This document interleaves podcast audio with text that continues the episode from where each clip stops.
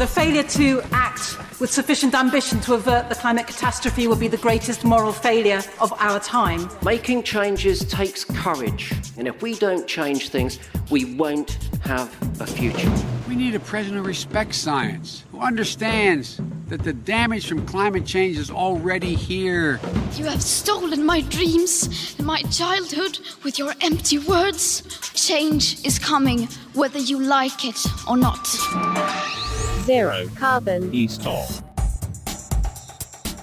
Hello and welcome to Zero Carbonista Series 2, The Manifesto. I'm Ian Collins, and for the newbies, this is the only podcast out there of its kind that'll give you the real lowdown on all major environmental stories alongside some honest and qualified opinion. The man with the badge marked Chief Supervisor is, of course, Dale Vince. Morning to you, Dale. Yeah, AKA The Singe. Don't forget that. That's right. Yes, not going away. Uh, let's start with this question because it's very topical, of course. Uh, it's on the back of those elections. And Wendy on Twitter says After some fantastic local election results last week, are the Greens now the third party? Hmm, I doubt that, actually. I mean, this is just my opinion, obviously. Work in progress, right? Yeah, I mean, it's like yeah, it's like local elections and, and stuff like that. And um, um, I think people vote differently in a general election, so I wouldn't get too excited. Uh, but even if they were the third party, I mean, that's not enough. That's not going to help us. We've got uh, what seven, eight years left of this crucial decade to uh, to do some really big things. Do you know what I mean? We haven't got time for the Greens to uh, form a government. Does it surprise you because you've you've rallied a lot over the years against uh, particularly conservative governments and, and and this one included, where there's a whole raft of things that you have been very vocal about that they've got completely wrong, and and yet uh, each time they go to the polls, their their star seems to rise. I mean, it won't last forever, but midterm and incumbent government doing well is is not the usual order of events. Yeah, uh, but these are exceptional times, aren't they? Um, I think you meant railed, by the way, not rallied against conservative governments, but that's cool. I have railed against them, absolutely. And You must um, have been on the odd rally against them in your time. yeah. Actually, I did. Yeah, I went to a climate rally in London a couple of Hey. years ago, and I had my picture taken with somebody with a, uh big placard that said Nice. "fuck Johnson" on it, or "fuck Really? Boris." Actually, "fuck Boris." Yeah, yeah. um, which was quite cool. But uh, what I was going to say was, yeah, these are exceptional times. Um, obviously, the government aren't good enough; they need railing against. And I know that we're going to talk about Johnson's chopper in a minute. You know, it's it's a kind of V-shaped bounce for the government, in it. It's all about the vaccine. You know, we've we've just endured a year of lockdown and. Uh, you know, general unpleasantness, and uh, there's an enormous optimistic mood in the country because the vaccine program has has come along, is working really well. I mean, that's down to the NHS; it's not down to the government, uh, in my opinion. Um, but you know, they they couldn't fail at an election at this point, which we're at. Uh, well, let's bring in this subject then, because this this feeds perfectly into everything you've talked about for not just since we've been doing this podcast for a long time, and that's the issue of coal. Uh, so we have Alok Sharma, who's the former business secretary, of course. He's now the president delegate of COP26. He's been given that job. They seem to look around and, and, and asked a lot of people to do this job, and for some reason were struggling. Nonetheless, he's got the gig, and he said this week that uh, coal must be consigned to history as the world faces its last hope of holding back climate breakdown. Now, I, I mean, he said that as if this is new news. Uh, yeah. Okay. So it's another one of those. Uh, yeah, that's not news. Uh, I kind mean, this of has been pivotal moments. for the, the, the entire debate for years. Yeah, but this is the same government that didn't stop the coal mine in Cumbria, the new coal mine in Cumbria. Yeah, the- You know, the one that was uh, consented uh, what just a few months ago or something like that. Do you know what I mean? I mean, they didn't call it in. They didn't stop it. This is the same government. Where where were you, Alok? Do you know what I mean? Uh, when when this was going through planning, where were you then? And where was Boris Johnson when he decided to promote a local bike scheme? Um, I tell you where he was. He was about 10,000 feet in the air in a helicopter. Yeah, he was in a chopper. I mean, it's a it's a brilliant story. Um, 50 minute chopper ride. we talked about David Cameron last week, didn't we? And how he had this husky hugging phase, and he stuck that uh, futile windmill on the roof of his London home. And we overlooked, of course, that other escapade where he was photographed frequently cycling to the House of Commons, Mm. uh, and then it transpired he had a a, a, car behind him carrying his bags, which was yeah. I think he got as far as Smiths, and then uh, I think the bike might have gone in the boot. yeah, and so here we got Johnson doing exactly the same. Actually, it looks like he's taken a leaf out of Dave's book. So he takes a chopper ride to the Midlands or somewhere, and yeah. then gets photographed on a bike, extolling the virtues of bike lanes and cycling, and and then takes a chopper ride back to London. Wow. It's interesting because he he was a in fairness he was a genuine cyclist. I mean, this is a bloke that did cycle to work every day for ten years when he was mayor of London. Huh, fair enough. Um, and that, but now he's decided to that, that actually sod the bike. Let's go in the helicopter.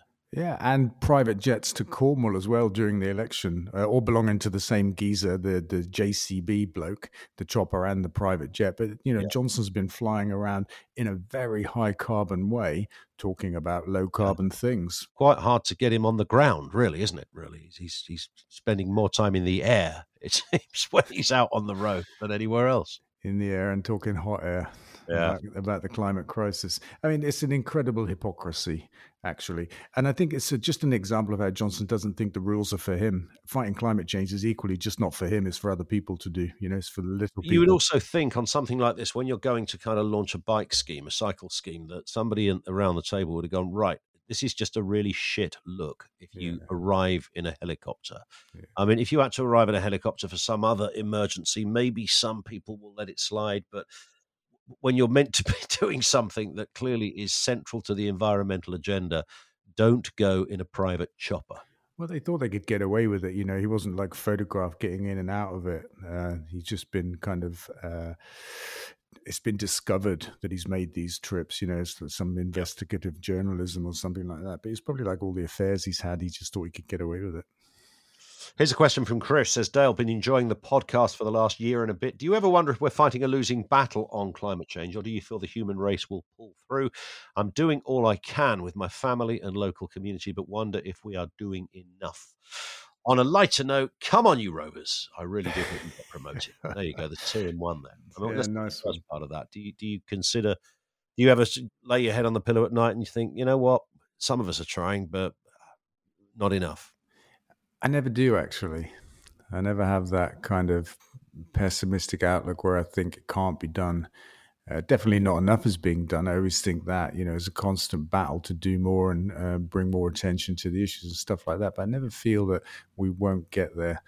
Um, and and partly, I, I, guess, because I don't think there's a clear line. You know, there's not a winning line here. I think there's there's degrees of uh, climate change that we're already having, and it's a question of how many more degrees of it we get actually uh, before we've done enough uh, to stop an increase of uh, carbon in the atmosphere. So I don't think it'll be a clear cut win or lose. I think we've already lost to a degree, and it'll be a question of how much we lose uh, before we finally get to net zero. You familiar with Chris Nelson? I don't think so. He's the Gloucestershire newly elected police and crime commissioner. Oh, that man, yes. Uh, yeah, that man. Um, easy to forget, but I didn't know his name. Um, he, he, was asked about his budget in an interview on BBC Radio Gloucestershire, and uh, he said he didn't want to spend his budget on foreign electric cars. Yeah, beautiful. I'm, I'm convinced there are many areas we are spending money on that we shouldn't be. Uh, yeah. So that's not a, there. It is right there. You know, he's he's kind of fessed up to that kind of old school of thinking that this climate thing is probably a, a load of old guff and there's no you know foreign electric cars. What is all this caper? Bring on the diesel. You can almost hear him saying it. Yeah, invented by a German. Baron von Diesel or something like that. I don't know. Go. But look, there are two things wrong with that. One is, of course, uh, that it's not denying the climate crisis in this case. It's just saying, well, let somebody else do it. Do you know what I mean? We're, we're going to spend our money on other things. Uh, it's unfortunate for him, perhaps in some ways, that he's inheriting a police force that already have a fleet of electric vehicles. And maybe he was just saying he's not going to do any more. Uh, but you know they've got quite a lot in Gloucestershire, and it works. Of course, they're low maintenance, low cost to run, uh, obviously clean and quiet. You know they are the future. So it was a bit of a kind of retrograde thing on that front. And then the other thing, of course, was to to talk about foreign cars and it just became, uh, you know, even even more wrong. I mean, it's, it's xenophobic, mildly at least, but it became even more wrong when it was um, it was unearthed that he owns two huge SUV type foreign cars personally. And it's like, well, this man is not kind of walking the talk, is he? He says one thing over here and he does another thing over there. Do you know what I mean? He's got big gas guzzling foreign motors and he says that about the uh, the police force. It's, it is quite extraordinary that, I, I mean, even if he thought it, he, he said it, you could say, well, at least he's honest. But uh, it, it, has, has he not read the, the mood of the you know of the of the room at the moment? That's that's what I find fascinating with these characters. Well, I mean, these days uh, in the modern world, try to find a British car. I think you you find a Morgan, uh, for example, is a completely British car, but uh. I think you'll struggle far beyond that. McLaren, uh, but I mean that's not going to work for the Bobbies. You know, the, the, Nissan Leaf is made in Sunderland. Is that not good enough? Is that not British enough? But you know, you could just look beyond cars. Look at your your home appliances, look at the clothes you wear, look at the food you eat. Do you know what I mean? Sure. How much of that is actually British? It's a it's a foolish thing to say. I don't think he really thought it through, actually. Uh, question from Andy on Twitter. I don't know why Andy wants to know this. He says, "What's on your music playlist, Dale? Is it all new age stuff?" I thought you're more of a Brotherhood of Man kind of character. Brotherhood of Man. Oh my God, that's, uh, that's, uh, that's an unwelcome blast from the past. Hey, there it is. Actually, um, this morning I was listening to Arlo Parks, and I just kind of listened to stuff that I bump into, random stuff. Typically, I you know can be a bit of an uh, adventure or exploration for me. Music, I just bump into stuff, have a listen. Uh, trying to think of something else I've listened to recently. Oh, Die Antwoord or Vert. Oh, really? Yeah, some kind of uh, German South African rap duo. Awesome so, stuff. Right. Okay. Yeah, awesome stuff. They've made it onto the, the Dale Vince playlist of joy. Oh, big time. Fantastic. Here's another Dale. Area of forest the size of France has regrown worldwide since the year 2000. Um, new data suggests a mapping study undertaken by the Trillion Trees Project has found that almost 59 million hectares of forest have grown back worldwide since the turn of the millennium. I mean, that sounds like a good news story. Yeah, it does. Sounds brilliant. Shows what can be done. And we have enough land in the world, of course, to bring these forests back at scale. And when it comes to carbon removal from the atmosphere, because first we have to get to zero carbon emissions, uh, and, and then second, we have to reduce carbon in the atmosphere. Yeah. Not one after the other, but in parallel. We have to do both. When it comes to carbon removal, the most efficient way to do that, the most cost effective, is going to be through nature, through rewilding. And we get, of course, the knock on benefits of getting nature back as well as carbon out of the atmosphere, you know, restoring the world to some kind of uh, place that it last was, maybe 100 years ago or something like that, you know, which would be a, would be a wonderful place to live in. And here's an absolute beauty. Um, 80% of ExxonMobil's internal research supported the idea, supported the idea that human activity was a contributor to climate change. But during that same period, this is between 1977 and 2014, so all of those years, during that period, 80% of the oil and gas providers' public statements expressed doubt over whether climate change was caused by humans or even real in the first place. So they had the data, they went on record ignoring their own data. Mm. I mean, there's a beautiful symmetry in those numbers 80% evidence yeah. of one thing and 80% claim of the opposite. Yeah. I think these guys are in trouble actually because there's a good parallel here with the tobacco industry that suppressed data that they had about the impact on human health of smoking and denied sure. it for a very long time and ultimately got sued for an awful lot of money. Um, so I would think right. ExxonMobil are vulnerable to this in a few years to come. Yeah, that's an interesting aspect, isn't it? If you consider what happened in terms of you know the smoking industry, uh, those lawsuits still go on. Yeah. Then you know you do wonder whether there's going to be elements that energy companies and, and oil companies and the like are pursued legally. Definitely. I mean, they've done a lot of harm to our world as well, you know, in, in questioning the science as well as even denying it, uh, that it's, that it's a fact. Uh, you know, they've held us back. I mean, 1997 was the year of Kyoto when, uh, you know, the first sure. global uh, targets for carbon reductions were agreed.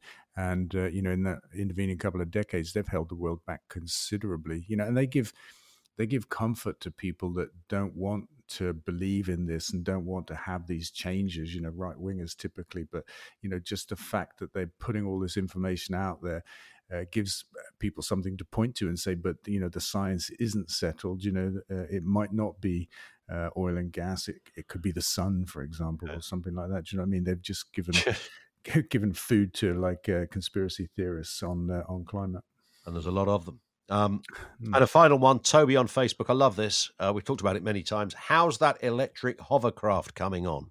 Hmm. Actually, I was just sending an email this morning to the guys saying exactly the same thing. Okay. Um, yep, we we should uh, we should be making a bit of progress next week. We've just been scoping out the motor and battery package. We've chosen the craft that we're going to convert, and uh, hopefully we'll be ready to press some buttons next week in terms of ordering bits and pieces and uh, getting a work program together. But it's definitely coming. And I would think that it'll be, uh, uh, I want to say on the road, but that, that won't be quite right. It should be on the Don't road. do. You get I know. they don't steer very well. They drift. Should be on the road early summer. And um, we're going to have a crack at uh, a cross channel record run with it as well. It should be a bit of fun. If we can get in, if we can get into France, obviously they might just Obviously, around yes. on the beach. you know. Yeah, when I was a kid, everyone did the Beano to, to Calais or Boulogne to get the you know the cheap booze and some cigarettes. So you know, when I can get on your hovercraft to do the same thing, that'll be fantastic. Yeah, that'll be fun. I don't know. I don't think we'll be able to carry that much. Yeah, it's not going to be like hundred people on there just yet. Dale, have a cracking week, and we'll speak next Friday. Thanks, Ian. See you later. Uh, don't forget, of course, to follow this podcast from your podcast provider. That means, of course, you get each episode automatically if you do that and leave a review there as well. Uh, the really important bit follow Dale on Twitter, twitter.com slash Dale Vince, facebook.com slash Dale Vince, and also on LinkedIn too. We'll see you next week. Zero carbon. East of.